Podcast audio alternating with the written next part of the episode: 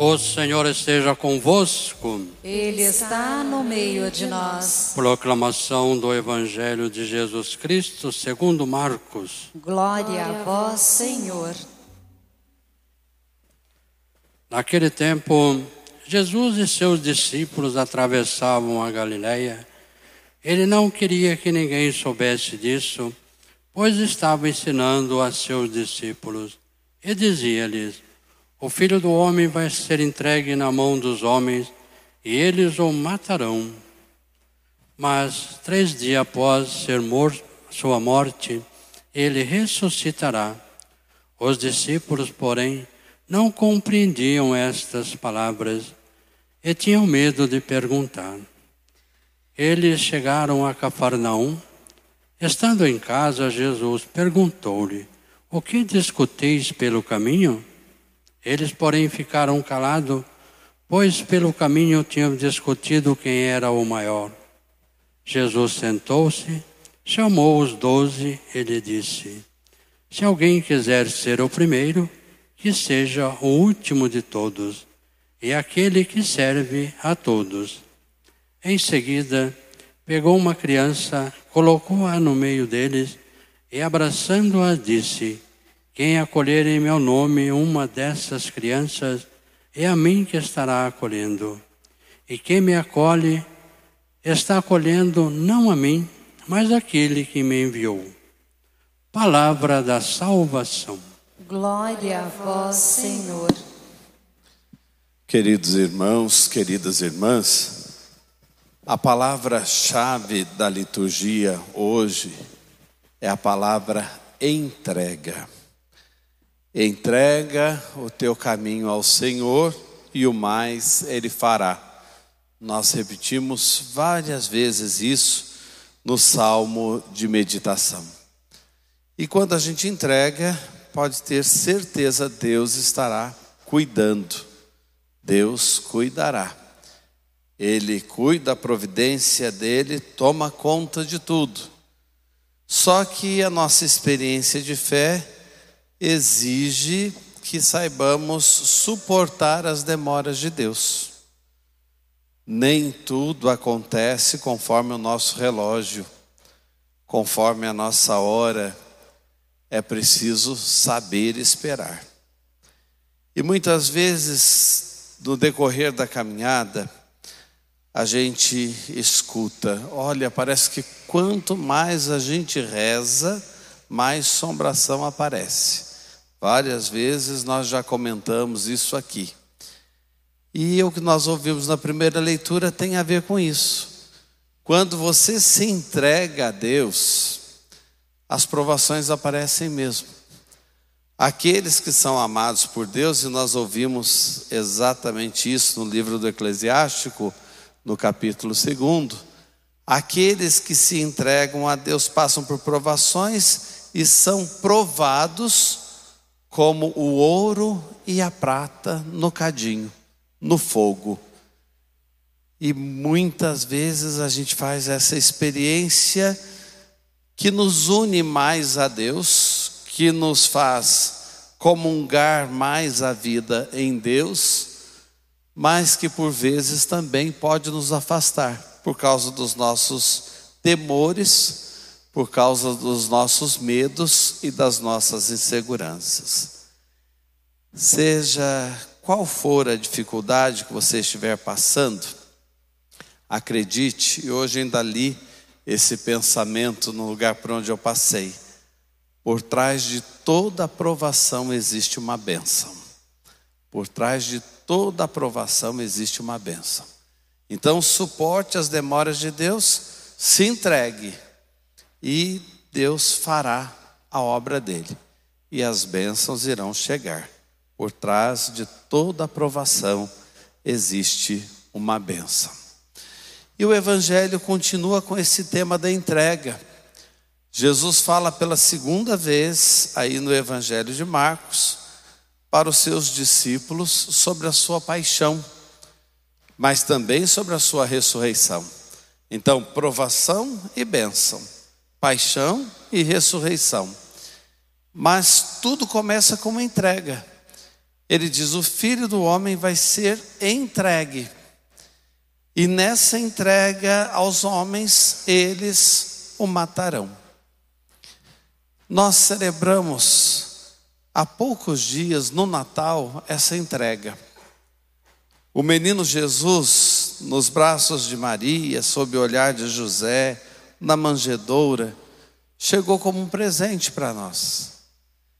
E nós ainda comentávamos que cada um pegasse o menino e trouxesse o menino consigo para o ano que ia começar, para a gente fazer o menino crescer dentro de nós.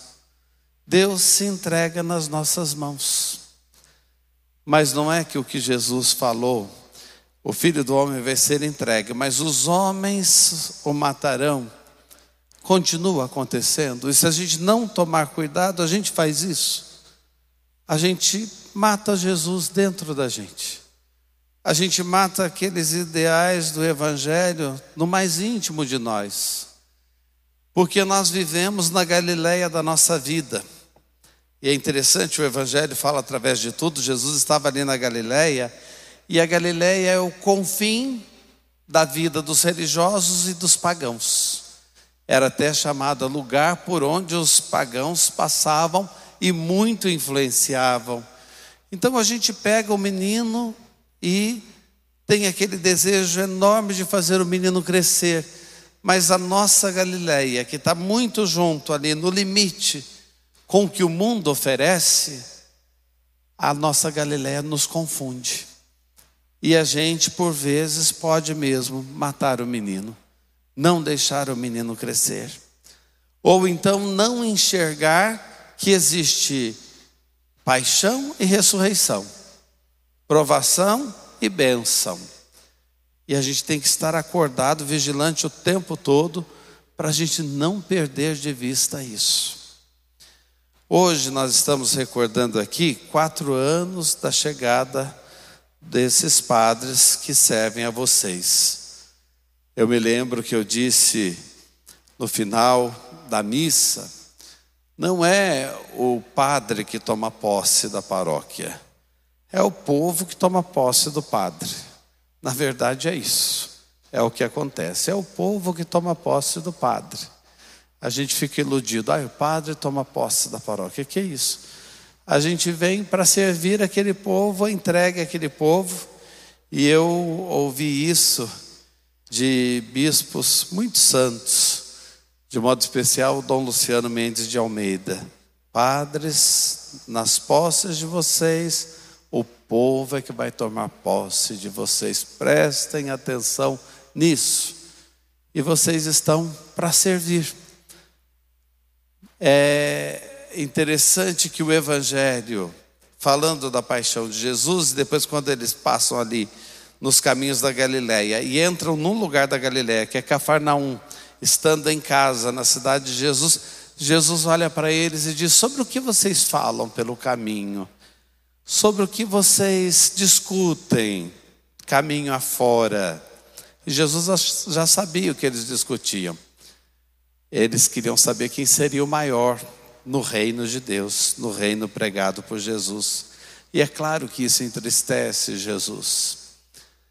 Hoje, Deus está perguntando para nós, padres, sobre o que vocês conversam e como é que vocês agem na comunidade. E está perguntando também para a nossa comunidade, vocês, o que, que vocês discutem no dia a dia? Quem vai servir mais? Quem vai cuidar melhor uns dos outros? Ou ainda tem discussão de poder? Ou ao invés de serviço, a gente tem preocupação com outras coisas? E nesse momento Jesus toma uma criança, coloca no colo dele e diz: quem quiser ser o primeiro, que seja o último. E que quem não se fizer pequeno como essa criança, não vai entrar no reino dos céus, não vai entender o reino dos céus. Eu acredito que hoje a nossa comunidade é convidada simbolicamente aqui a ir para o colo de Jesus a ocupar o lugar daquela criança, a experimentar o colo de Jesus para partir desse colo, desse amor, dessa generosidade, dessa misericórdia e desse serviço de entrega que Ele nos presta, a partir disso, para a gente ser melhor. Sobre o que, que a gente discute pelo caminho. E eu quero citar aqui dois fatos que marcaram muito já esses quatro anos da minha vida aqui. São fatos muito simples, mas que me tocaram profundamente. Um deles, uma senhora entrou na minha sala para pedir uma caixa de fósforos. E conversando com ela, eu falei assim: ah, nós vamos providenciar a caixa de fósforos para a senhora. Mas ela tinha andado bastante, eu percebi, para chegar até ali. E eu falei assim: Mas a senhora precisa de mais alguma coisa? A paróquia pode ajudar a senhora com mais alguma coisa, o que a senhora precisar, e eu peço para alguém levar a senhora e o que a gente entregar para a senhora. Ela disse: Não, hoje eu só preciso de uma caixa de fósforos.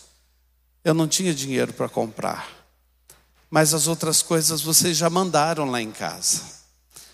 E eu chorei na frente dela. Foi tão espontâneo, porque eu fiquei até com vergonha dela, mas as lágrimas caíram. Eu falei: a gente não pode deixar isso acontecer. Alguém não tem como comprar uma caixa de fósforos. E uma coisa que a gente não se lembra de colocar na cesta básica. Mas é humilhante, é triste. E aí a gente percebe o quanto a gente pode fazer sobre o que vocês discutem pelo caminho. Quem manda mais, quem tem mais poder, quem sabe mais. No nosso meio tem gente precisando de coisas tão simples, que fazem a gente reconhecer o quanto a gente ainda está longe do reino de Deus. Por isso que durante a pandemia eu dizia sempre: não vamos deixar faltar nada para ninguém perto de nós. Porque a gente não pode salvar o mundo, mas o mundo que está em torno a nós, a gente pode fazer alguma coisa que não falte o básico para ninguém. Que ninguém passe fome aqui, que ninguém passe necessidade básica aqui, porque nós moramos aqui, nós estamos aqui. E uma outra coisa que chamou muito a minha atenção, a visita a um enfermo. E quando eu visitei esse enfermo, esse enfermo me disse assim: eu vivo uma profunda solidão. Mas eu já fiz muito pela paróquia. Eu já trabalhei muito. E me contou. Quando ia contando, eu ficava imaginando todas as cenas das nossas quermesses, das nossas festas, das nossas promoções, dos nossos trabalhos. E eu me lembro que eu saí também me sentindo muito pequeno. Eu falei, a gente se esquece de quem já fez muito. Mesmo de uma visita, de um carinho, de mandar um presente, de dizer: olha, nós estamos presentes ainda na sua vida. O senhor não pode ir lá, a senhora não pode ir lá, mas nós podemos vir aqui. Para a gente não deixar aquela pessoa ir embora desse mundo com a nossa ingratidão também são coisas simples que fazem a diferença na vida de uma paróquia, na vida da igreja. Sobre o que vocês discutem pelo caminho. Enquanto a gente discute, a vida está passando e as coisas acontecendo, e a gente pode fazer mais, e a gente pode servir mais. Amém.